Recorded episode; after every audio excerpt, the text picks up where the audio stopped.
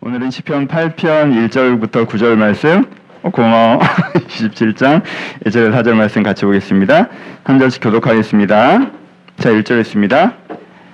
여호와 우리 주여 주의 이름이 온 땅이 어찌 그리 아름다운 주여 주의 영광이 하늘을 덮었나이다. 주의 대적으로 말미암아 어린아이들과 젖먹이들의 입으로 권능을 세우시며 이는 원술과 보복자들을 잠잠하게 하려 하심이니라.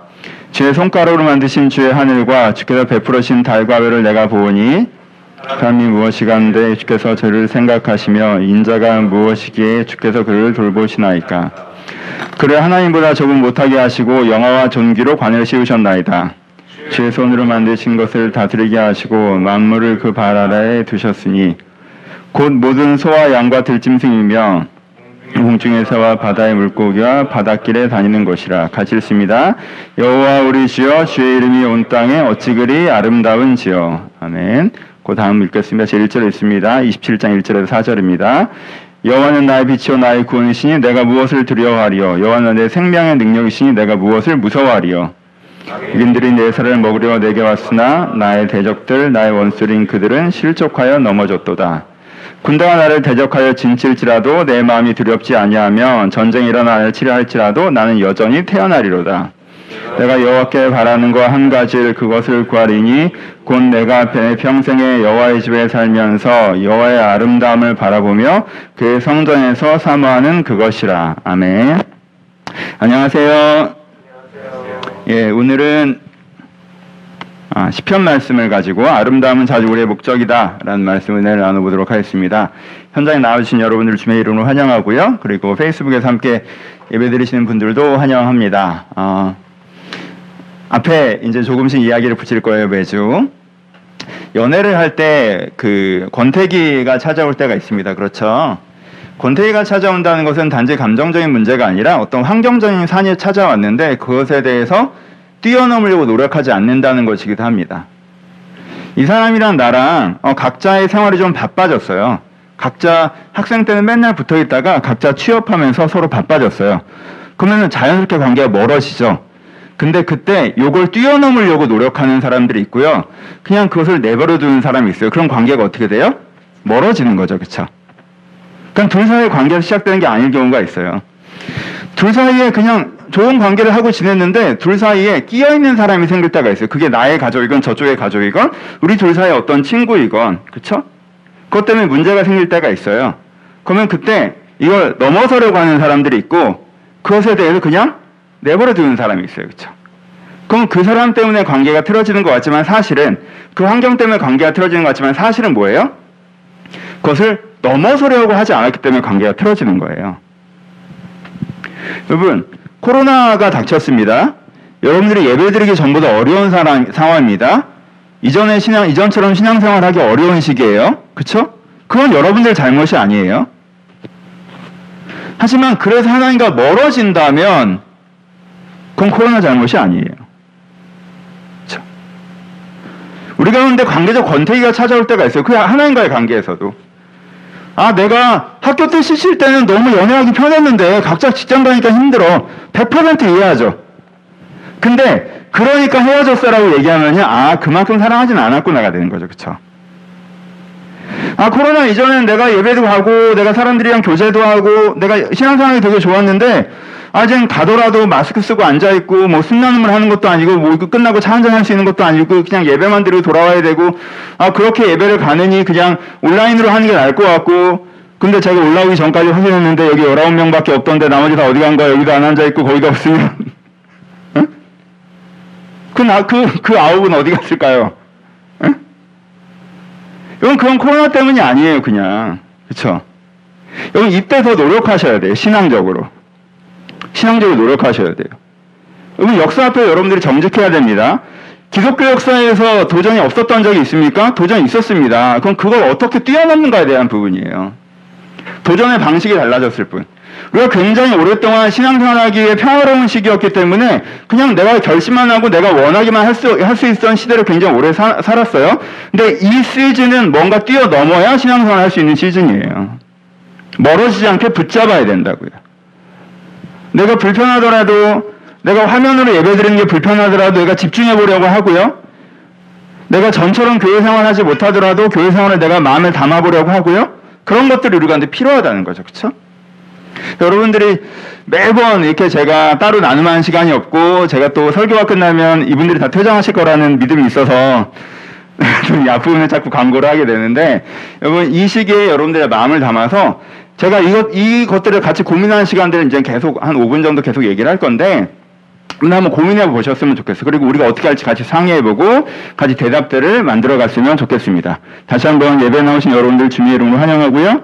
그리고 페이스북 온라인으로 계신 분들도 주님의 이름으로 환영합니다. 여러분들 각자에게 숙제가 있다고 생각합니다. 여기 오신 분들이 또 여기까지 오시기에 오늘 불편하시고 긴장되시겠지만 결정하신 분들이 있을 것이고 그 처소에 계시기 때문에 작은 화면으로 예배드리는 불편한 분들이 있을 것입니다. 그것들을 뛰어넘고 살아신 하나님의 은혜를 경험하셨으면 좋겠고요. 예, 또 그렇게 은혜 받는 시간이었으면 좋겠습니다. 시작해 봅시다. 오늘은 아름다움에 대한 이야기를 할게요. 아름다움은 목적이다. 라는 제목으로 말씀을 나눠보도록 하겠습니다. 여러분, 아름다움은 목적이죠. 사람들은 아름다운 풍경을 보려고요. 몇 달간의 생활비를 투자하고 지구 반 바퀴를 돌아 어디를 갑니다. 그쵸? 그리고 그 몇 시간, 그 몇 시간을, 와! 그리고 그 아름다운 기억을 평생을 걸쳐서 마음에 담아 살아가기도 합니다. 제가 예전에 카자흐스탄에 갔을 때 정말 쏟아지는 별을 본 적이 있는데요. 그 얘기를 제가 수십 번을 했어요. 제가 한 15분 봤을걸요? 이게 지나가면서 이동 중에 본 거라. 근데 와, 내가 그때 거기 갔었는데, 와, 별들이. 근데 아름다움이 목적인 거예요. 그걸 보려고 시간과 돈을 들여요. 여행만 그런가요? 여러분, 인테리어, 가전, 좋은 집, 다 뭐 생각하시는 거죠? 아름다운 공간에 있고 싶으신 거죠? 내가 눈을 딱 떴을 때, 나 딱 뜨고 일어났을 때 내 방안이, 내가 문을 열고 나왔을 때 내 거실이, 내 집이 아름답길 바라시잖아요. 그것 때문에 정말 많은 것들을 찾고 보시고 시간을 투자하시고 마음을 투자하시고 그 돈을 들여서 이쁜 거 갖다 놓고 되게 좋아하시잖아요. 그쵸? 그런 것만 있나요? 여러분, 명품이라고 하는 물건은 기본적으로 왜곡된 부분도 있지만 기본적으로 뭐예요? 아름다움에 대한 거예요. 되게 이쁜 차, 되게 예쁜 옷, 그게 비쌀 뿐이야, 그쵸? 그쵸? 이쁜 시계, 기본적으로 아름다운 거예요. 그러면 아, 무리 명품이고 이게 좋은 거라고 해도 여러분들이 허세에 쩔은 사람이 아니나 내 눈에 아름답지 않은데 그것을 선택하겠어요? 내 눈에 너무 이쁘니까 그 돈을 감안하고라도 선택을 하는 거잖아요. 사람들은 자기가 가지고 있는 물건이 아름답길 바래요. 그리고 무엇보다 또 사람은 자기의 외모가 아름답길 바라죠. 요거는 오늘도 화장을 하시고 또 운동을 하시고 미용을 하시고 이쁜 옷을 차려입고 머리를 하시고 왜 그래요? 저도 오늘 머리 감고 왔는데 이거 드라이하고 막 왜 그래요? 근데 외모가 아름답길 바래요. 딱 내가 딱 봤을 때 어, 너무 별로다 하면 또 기분이 나빠요. 그쵸? 근데 딱 봤을 때 내가 괜찮다면 기분이 되게 좋고요. 형 자기가 되게 아름답게 바래요. 사람들이 아름다운 사람과 사귀를 바래요. 아름다운 사람을 화면 속에서 보는 것도 좋아해요. 직접 만나면 더 좋아하고요. 사귀면 더, 더 좋아하고요. 이건 아름다움은 목적입니다. 이 아름다움이 주는 기쁨 때문에 사람들은 돈과 시간과 마음을 투자해요. 그쵸? 그쵸? 이걸 따라 사람마다 차이가 있죠. 무게를 두는 부분이 달라지기도 한다는 거예요. 저는 물건의 아름다움은 잘 몰라요. 그래서 아 목사님 이게 진짜 이거 대단한 거예요 하고 보여줘도 그게 대단한지 잘 몰라. 아 그런가 보다. 액수를 얘기하면 와 대단하다 헛돈 썼구나 뭐 이렇게 생각하지 잘 몰라요. 근데 누가 어디 갔다 왔다고 하면 세상 부러워. 아 유진이가 옛날에 얼마 제가 얼마 유세 사하라 갔다 오고 제가 얼마 유세를 떨었는데 뭐 사막에 비 내리는 소리를 들어본 적이 있냐? 어, 들을 때마다 거슬려 가고 싶어. 들을 때마다 어 사막에 비 내리는 소리. 어 사하라. 어 쟤는 사하라를 보고 죽고 난 사하라를 못 보고 죽겠구나. 이 지구라는 별에 와서 쟤는 사하라를 가봤는데 난 사하라를 못 가봤구나. 왜? 나한테는 그 아름다움이 중요하거든. 어떤 분들 뭐 자기 외모가 중요한 분들도 있고요. 그렇죠? 어떤 분은 자기 물건이 더 중요한 분들도 있고요. 사람마다 추구하는 아름다움의 지점들이 달라진다는 거예요. 그렇죠? 좀 더 중요하게 생각하는 거. 달라지죠. 그러니까 어떤 면은 사람은 그걸로 분류할 수 있기도 해요. 이 사람이 어떤 아름다움을 추구하는 사람인가가 그 사람의 인생을 설명해 주기도 합니다. 그렇죠? 그 사람이 하고 있는 많은 시간과 열정과 돈을 투자하고 자기 인생이 성공했다 실패했다 자기 인생에 마음에 든다, 마음에 들지 않는다고 얘기하는 큰 기준 중에 하나가 아름다움에 대한 거예요. 미를 추구합니다, 인간은. 한 가지 더. 그러면 아름다움은 이렇게 유형의 아름다움, 눈에 보이는 것만 있나요? 아니죠. 아름다움엔 무형의 아름다움이 있죠. 눈에 안 보이는 아름다움도 있어요. 눈에 안 보이는 것이면 우리 내쪽, 내면에서 저게 아름답다고 감각되는 것들이 있어요. 그게 뭐예요? 여러 가지가 있지만 기본적으로 그게 다 뭐에서 출발하냐면요. 고귀한 인격에 관련된 것입니다. 진짜 지치고 힘든 어깨로 불을 다 끄고 나오시는 이제 소방관 이런 모습을 보면서 우리가 아름답다고 느껴요. 그건 뭐에 대한 거예요? 헌신에 대한 거예요.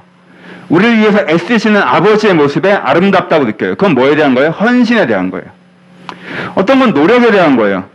진짜 완전 상처투성이의 발레리나의 발 이런 흑백 사진을 보면서 우리는 아름답다고 느껴요. 와, 그 노력에 대한 거예요. 노동자들이 진짜 땀 흘려 노동하는 사이에 이렇게 둘러앉아서 맥주 한 잔 마시면서 웃는 사진 그런 장면 우리는 그걸 보면서 아름답다고 그래요. 그게 뭐예요? 다 노력에 대한 거예요. 가장 많은 건 뭐에 대한 거예요? 사랑에 대한 거죠. 그 남자 여자가 이쁘고 잘생겨서가 아니라 그냥 서로 되게 사랑스러운 눈빛으로 바라보고 있어요. 그럼 그게 다 아름답다고 느껴요. 되게 늙으신 할아버지 할머니 뒷모습밖에 안 보이는데 이 손을 꼭 잡고 걸어가시는 모습을 보면서 사람들이 되게 아름답다고 느껴요. 그건 외형에 대한 게 아니에요. 사랑에 대한 거죠. 그렇죠? 아이를 안고 있는 어머니 아름답다고 느껴요. 사랑에 대한 거예요. 이런 것들이 있습니다. 어떤 건 도전에 대한 거죠. 체계별화 이미지, 사람들이 사회주의자라 그 이미지를 티셔츠에 입고 이렇게 사용하나요? 아니요, 도전에 대한 거예요. 스포츠에서 왜 많은 사람들이 언더독을 응원합니까? 도전에 대한 거예요. 그게 아름, 답다고 느껴요. 그러니까 이게 다 뭐에 대한 거예요? 고귀한 인격에 대한 거예요. 사람들은 어떤 고귀한 인격의 조각을 볼 때 아름답다고 느낍니다. 이게 뭐예요? 내적인 아름다움, 무형의 아름다움이라고 얘기하죠. 그래서 많은 인생의 선배들이 조언하죠. 외적인 아름다움보다는 내적인 아름다움을 추구하라고 조언해요. 많은 사람들은 이걸 되게 도덕적인 잔소리로 받아들입니다. 하지만 이건 사실은 경제적인 권면이에요. 같은 투자를 했을 때 외적인 아름다움을 얻었을 때 오는 기쁨의 총량보다 내적인 아름다움을 얻었을 때 느껴진 기쁨의 총량이 더 크기 때문에 이 주식을 사기보단 이 주식을 사라는 거예요. 이거 들어가 봐야 5% 나오는데 이건 15%까지, 15%까지 나온다는 거예요. 내가 열심히 노력해서 외모를 가꿨어. 열심히 노력해서 외모를 가꿨어. 어떡할 거야? 또 한 해가 지나고 또 한 해가 지나고 또 한 해가 지나는데 견딜 수 있어요? 투자 대비 손실이 되게 크다는 거예요, 이게. 그 유지하기도 어렵다는 거예요. 그렇죠? 내가 그렇게 멀리까지 가서 보고 왔어. 내가 또 갈 수 있어요? 뭐 사하라 또 갈 수 있어? 또 나랑 똑같은 입장이지. 또 가긴 어렵잖아요. 그러니까 여기서 느끼는 즐거움의 총량보다 여기서 느껴지는 즐거움의 총량보다 뭐 여기서 느껴지는 즐거움의 총량이 더 크기 때문에 이쪽이 더 투자 대비 효과가 좋다는 거예요. 여기에 시간과 정성과 마음을 들였을 때 여기에 돈과 시간을 들였을 때 네가 느낄 수 있는 기쁨이 더 크다는 거예요. 내적인 아름다움을 경험했을 때. 그렇잖아요. 여러분 그렇잖아요. 이쁜 사람을 봤을 때랑 감동적인 장면을 봤을 때랑 어떤 울림이 더 크냐고요. 여러분 이쁜 사람을 봤을 때 감동이 더 크잖아요. 기쁨이 더 크잖아요. 그럼 영화관에 영화 보러 가면요 이쁜 사람 얼굴만 계속 나올 걸? 우리는 그거 돈 내고 안 봐요. 아무리 이쁘고 잘생긴 애들이 계속 스크린을 가득 채워도 우리가 돈 내고 안 봅니다. 그렇게 이쁘고 잘생긴 사람이 안 나와도 어떤 내적인 아름다움을 표현하는 영화를 우리가 명작이라고 생각하고 되게 봐요. 몇 번을 보죠. 왜? 그 기쁨이 더 크기 때문이에요. 여기까지가 아름다움의 일반론. 이해되시죠? 여러분, 이 일반론을 전제하셔야 오늘 본문을 이해하실 수가 있어요. 이 일반론을 길게 얘기했어요, 일부러. 충분히 여기에 젖어드세요. 여러분들 이미 갖고 있는 아름다움 일반론에. 그리고 오늘 본문을 봅시다.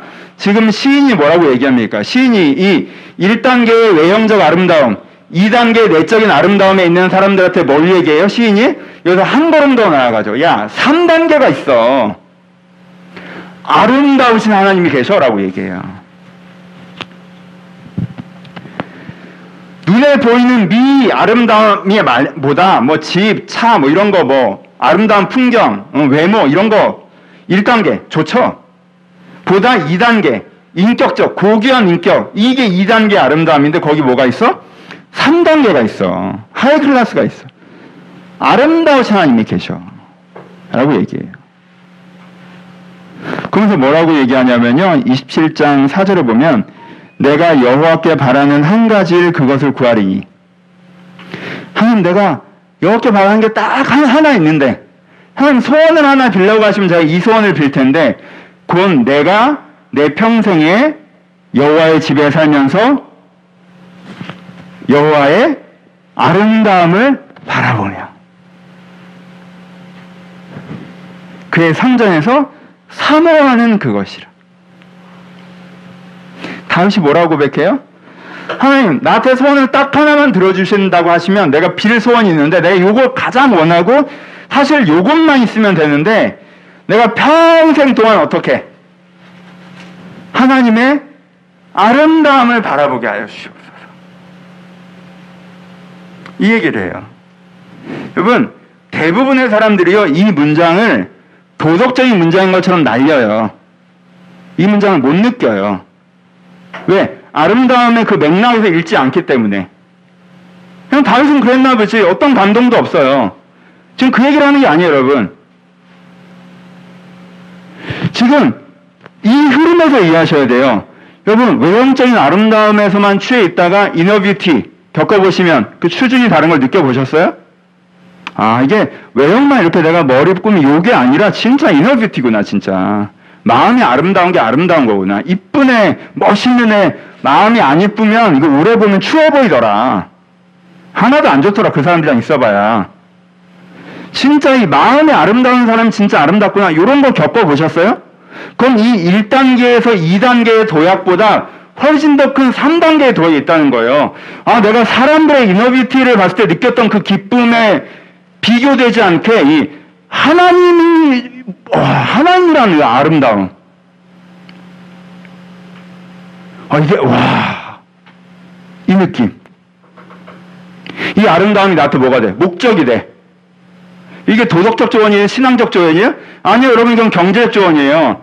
똑같은 시간과 열정이 있을 때 1단계 아름다움을 투자할 때 네가 즐길 수, 즐길 수 있는 즐거움이 5라면 2단계 투자했을 때 네가 즐길 수 있는 즐거움이 15라면 3단계 투자했을 때 네가 즐길 수 있는 즐거움은 30이고 40이고 50이라는 얘기를 하는 거예요. 아름다우신 하나님.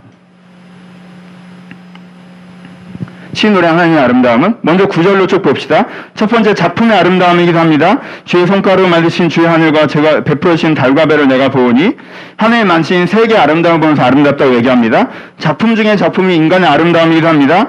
그를 하나님보다 조금 못하게 하시고 영광과 존귀로 관을 씌우셨도다 라고 인간의 아름다움을 얘기해요. 그 다음에 하나님의 사랑의 아름다움을 얘기하기도 합니다. 사람이 무엇이기에 주께서 그를 생각하시며 인자가 무엇이기에 주께서 그를 돌보십니까? 하나님이 그 사랑의 아름다움을 얘기합니다. 그 다음에 구원의 아름다움을 얘기해요. 여호와는 나의 빛이요 나의 구원이신 내가 무엇을 두려워하리요? 여호와는 내 생명의 능력이신 내가 무엇을 무서워하리요? 하나님의 그 구원자됨과 새 생명 주심에 대해서 이야기해요.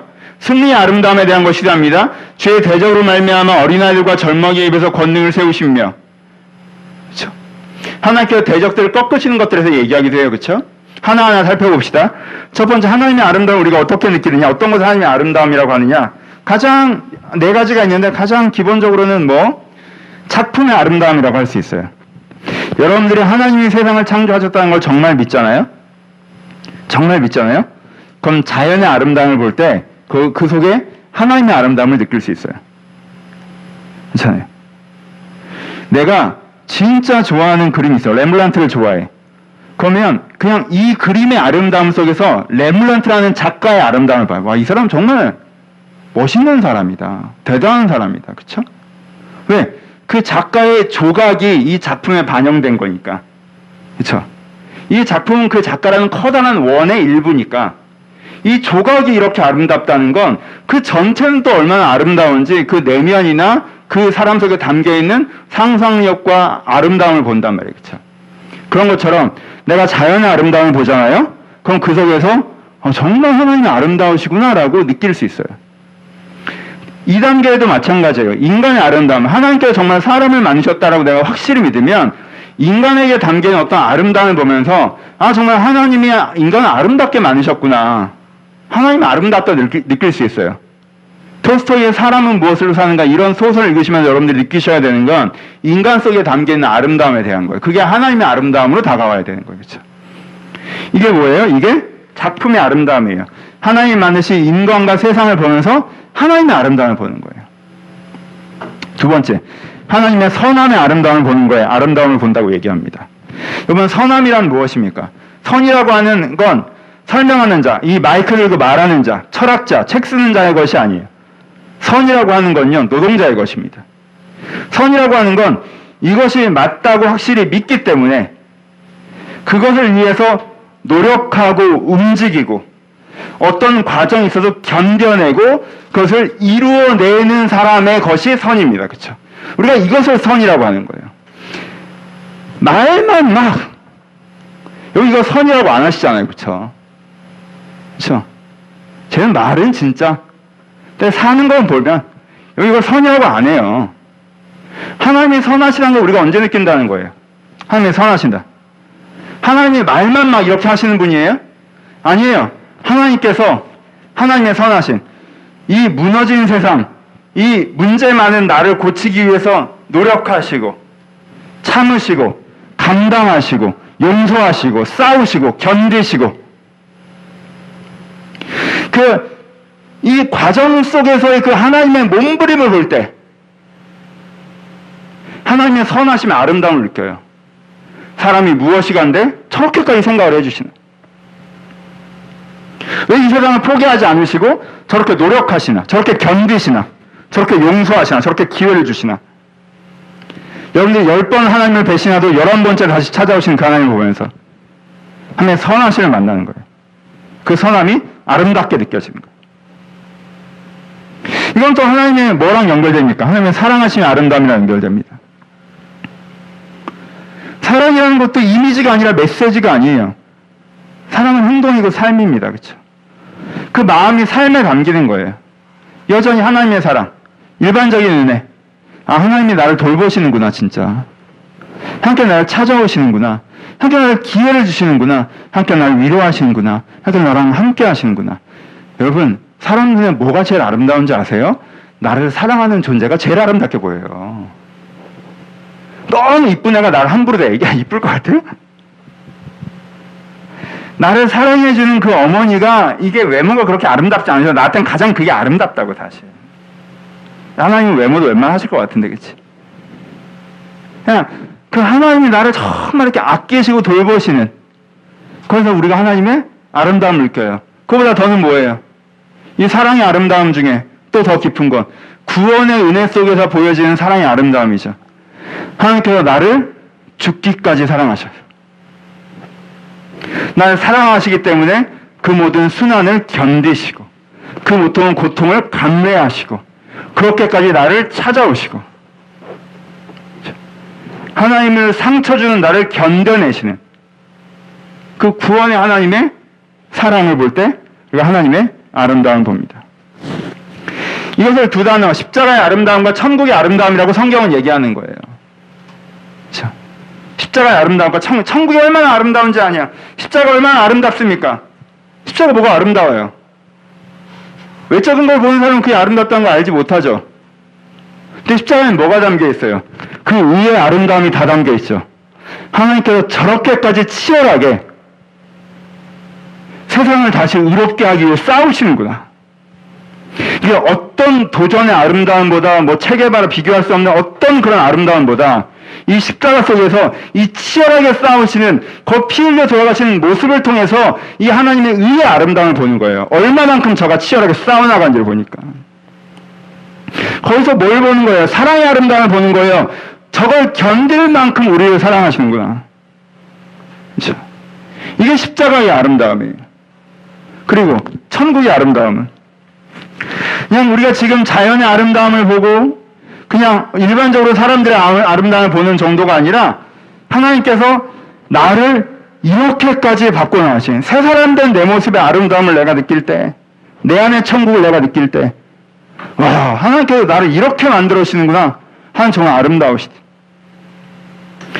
정말 이런 이 땅에 임하는 공동체, 아니 그보다 더는 우리가 죽어서 갈 내세 천국. 여러분 그 빛을 보십니까? 죽음 이후의 세상을 믿으십니까? 오늘만 사시나요? 아니에요. 이미 얘기했죠.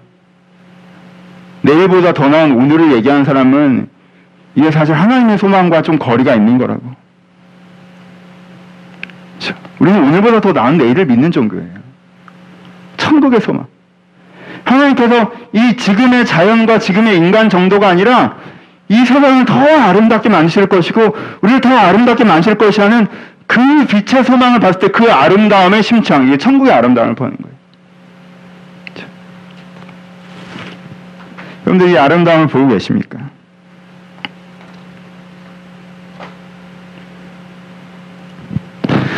수단과 목적에 대한 설교를 하고 있어요.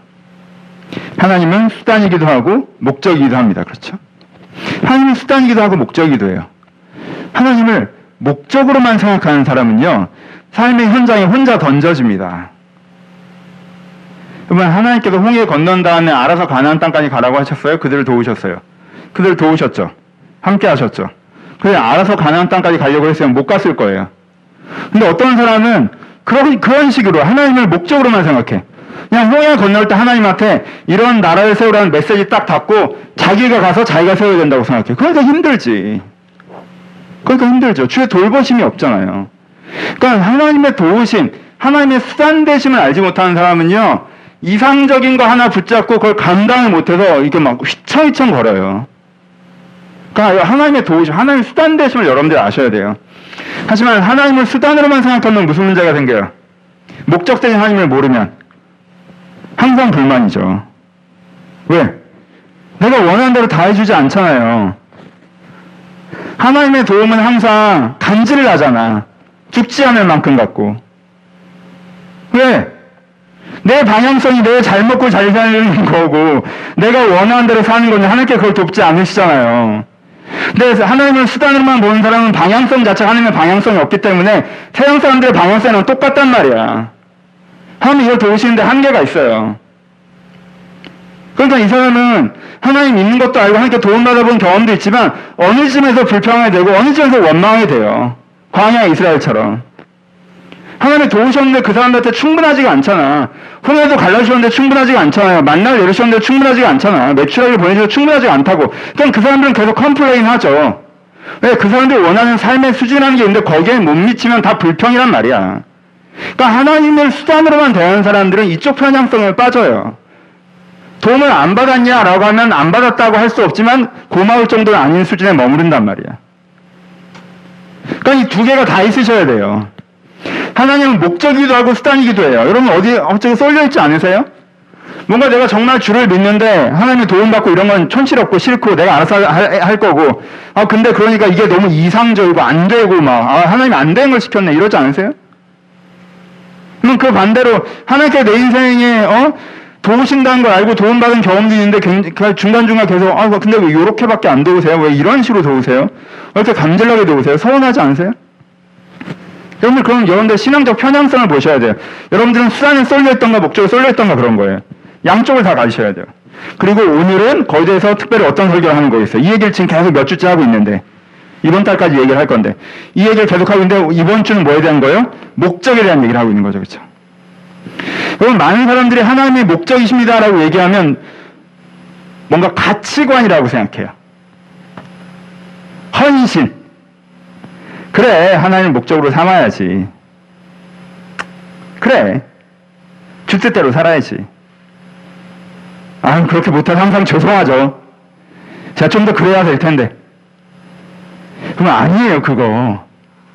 하나님 여러분들 하나님 여러분들 그거 바라시는 게 아니에요. 하나님의 목적이라고 하는 건요, 그런 측면도 있지만, 사명의 측면도 분명 있지만, 하나님의 아름다움에 심취하는 거예요. 하나님의 아름다움에. 그래서 내가 그 아름다운 장면을 하나 보겠다고 몇 개월 생활비를 쏟아붓는 것처럼, 이 하나님의 아름다움이 나에게 가장 큰 기쁨이어서 다른 걸 포기하고 여기다 쏟아부을 수가 있는 거예요. 그게 하나님의 목적 대심이에요. 여러분, 이 아름다움의 감각에서 신앙은 아직 모르시겠잖아요? 여러분들의 신앙이 아직 뭔가 하나님께 도움받는 거, 혹은 하나님을 섬기는 거, 이 감각이시잖아요? 그럼 여러분 좀 더 가셔야 돼요. 아직 잘 모르는 거예요, 그건. 아직 진짜 신앙의 재미를 못 느끼신 거예요. 아름다움의 차원에서 신앙으로 가야 그때부터 신앙이 되게 자연스러워져요. 자연스러워진다고. 저 여러분, 여러분들이 아름다운 것을 위해서 시간과 돈을 투자하는 거 있으시죠? 너무 이쁘니까 그 돈을 주고 사는 거잖아. 근데 그렇게 안 이쁜데 그 돈을 내놓으라고 하면 환장하지. 할 수 있어요? 그렇잖아요. 게 그런 거예요. 아니, 저 새로 옷 샀어요. 너무 이쁘죠? 얼마야? 한 70만 원이요. 아, 미쳤다. 그렇게 얘기하면 나는 그 아름다움을 모르는 사람이고, 70만 원을 주고 이걸 했는데, 마치 70만 원 줬더니 200만 원 돌려받은 애처럼 말하는 그 친구는 이 아름다움을 느끼는 거란 말이야. 신앙이라는 게 그런 거예요. 다른 사람 보기엔, 어, 제가 왜 이렇게 주를 위해 살지? 왜 이렇게 하나님께만 관심이 많지? 뭔가 많이 투자되는 것 같은데? 라고 느껴지지만 본인은 지금 내가 는 것보다 내가 받은 게 훨씬 더 큰 느낌이란 말이야. 아름다움이라고 하는 거. 한 사람은 그래요. 야, 난 렘블란트의 그림이 생겼어. 이게 얼마짜리인 줄 알아? 천억짜리야, 천억짜리. 나 이제 곧 천억을 벌 거야. 와! 한 사람은, 어, 좋겠다. 근데 나한테 천억이 있다면 난 렘블란트의 그림을 사겠어. 이 차이예요. 이 사람은 렘블란트 그림을 갖고 있지만 미쳤어? 이딴 걸 사게? 이 사람은 나에게 그돈 있다면 난 거기 있을 거야. 그럼 뭘 쓰겠어? 뭐 하게, 그럼? 아름다움을 아는 사람과 아름다움을 모르는 사람. 하나님을 아름다움까지 알아가셔야 돼요. 그러면 정말 그 정말 아, 우리 아까 차영아처럼 그 아름답고 놀라우신 하나님의 아름다움을 확 느끼잖아요, 여러분. 그 하나님께 뭐 해달라는 소리가 쑥 들어가. 그래, 갖고 싶은 게 별로 없어졌거든. 그렇잖아요. 갖고 싶은 게 별로 없어졌단 말이에요. 이 아름다움을 느껴버리면, 여러분 그렇잖아요. 막, 이렇게 세계, 유진이가 그렇잖아요. 제가 여행을 너무 많이 다녀서 한국에 어딜 가도 감동이 없더라고, 얘가. 이 아름다움을 느껴버리면, 뭐, 강원도 갖다 놓고 전라도 갖다 놔도 뭔지 몰라. 이 디테일한 건 안 보인단 말이에요. 그쵸? 이걸 봤는데, 그죠? 그냥 그렇잖아요. 하나님의 아름다움을 느껴버리면요. 어, 그래, 이쁘다. 뭐, 옷 이쁘네. 어, 집 이쁘네. 어, 그래, 이쁘다. 좋겠다. 어, 여행 갔다, 어, 이쁘다. 아, 이쁘다.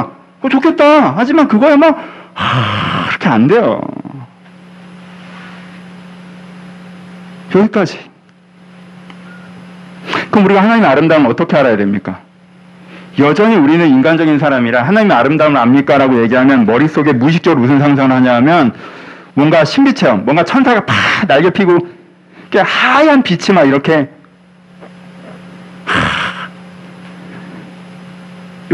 흰색 좋아하세요? 그 흰색의 원톤의 천사 날개 그게 뭐가 그렇게 이쁘겠어 그렇지 않아요? 뭐 그런 이미지를 보는 걸 자꾸 아름다움이라고 착각해요 왜? 아직도 1차원적인 아름다움을 생각하니까 1단계의 아름다움을 생각하니까 여러분 2단계의 아름다움만 해도 그런 게 아니잖아요 눈으로 보는 게 아니잖아 마음으로 보는 거지 3단계의 아름다움인데 눈으로 보는 거겠어요. 그럼 우리가 어떻게 이 아름다움을 볼 수 있어요? 여러분, 여러분들이 이미 그 아름다움을 보셨어요. 보지 못했을 뿐. 봤지만 보지 못한 거예요. 우리는 소경이니까. 아름다움을 보셨어요. 봐요. 아이가 자라날 때 엄마가 날 얼마나 사랑하는지 그 사랑의 아름다움을 봤어요? 못 봤어요? 봤지만 못 봤죠. 엄마가 나한테 그렇게 헌신하고 사랑하지만 어릴 땐 그게 당연하게 소비한단 말이야. 그렇잖아. 당연하게 소비하잖아. 그럼 어느 시점에 가서야 사랑을 느끼죠. 그때서야 보죠. 엄마가 사랑 안 해줬어? 그럼 반대로 갑시다. 반대도 가능하죠. 어릴 때는 엄마가 날 함부로 대는 걸 몰라요. 그냥 원래 이런 건가 보다 하고 참아요. 근데 나이가 들면 뭐가 보여요? 엄마가 나한테 그러면 안 됐다는 게 보이죠. 그럼 그때 내가 뭘 느껴요? 분노를 느끼죠. 그때 보이는 거라고 엄마의 불의가. 이게 좀 나?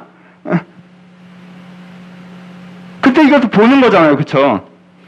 이때, 이때는 보지만 못 봤던 거고 이때 보이는 거란 말이에요. 그쵸? 그러니까 뭘, 어떻게 우리 여러분들 하나님을 볼 수 있어요? 하나님의 마음을 들여다보세요. 여러분 십자가를 믿으십니까? 십자가를 믿으면 내가 죽은 다음에 천국 가. 이거 말고 십자가를 지시는 그 하나님의 마음을 들여다보시라고요. 2000년 전에 일어난 일이잖아요. 20년 전에 일어난 일이지만 지금도 같은 마음이시잖아요. 그러니까 그 마음을 들여다보는 거예요. 나에 대해서 어떠신지. 나를 향한 그 의의 마음과 사랑의 마음을 보시는 거예요. 그래서 십자가 아름답다고 하는 거예요. 여러분 십자가까지 아직 잘 모르시겠으면 여러분 그래도 하나님 여러분들 일상적으로 좀 도우신 경험 있으세요? 기도하고 응답받으신 경험 있으세요?